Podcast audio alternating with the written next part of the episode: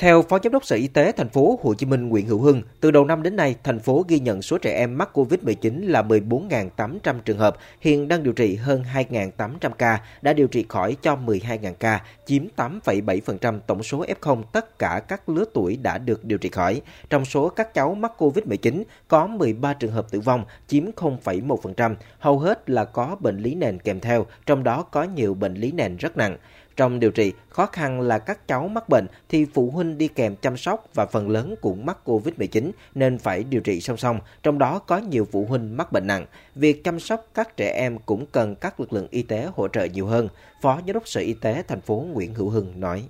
cái thuận lợi trong điều trị đó thì à, đối với trẻ em thì nói chung là sức khỏe của các cháu về cơ bản nó cũng tốt hơn người lớn cái tỷ lệ cái cháu nó có bị bệnh nặng ít hơn so với người lớn. Thật ra cái việc mà điều trị cũng như là cái sức đề kháng của nó thì tốt hơn.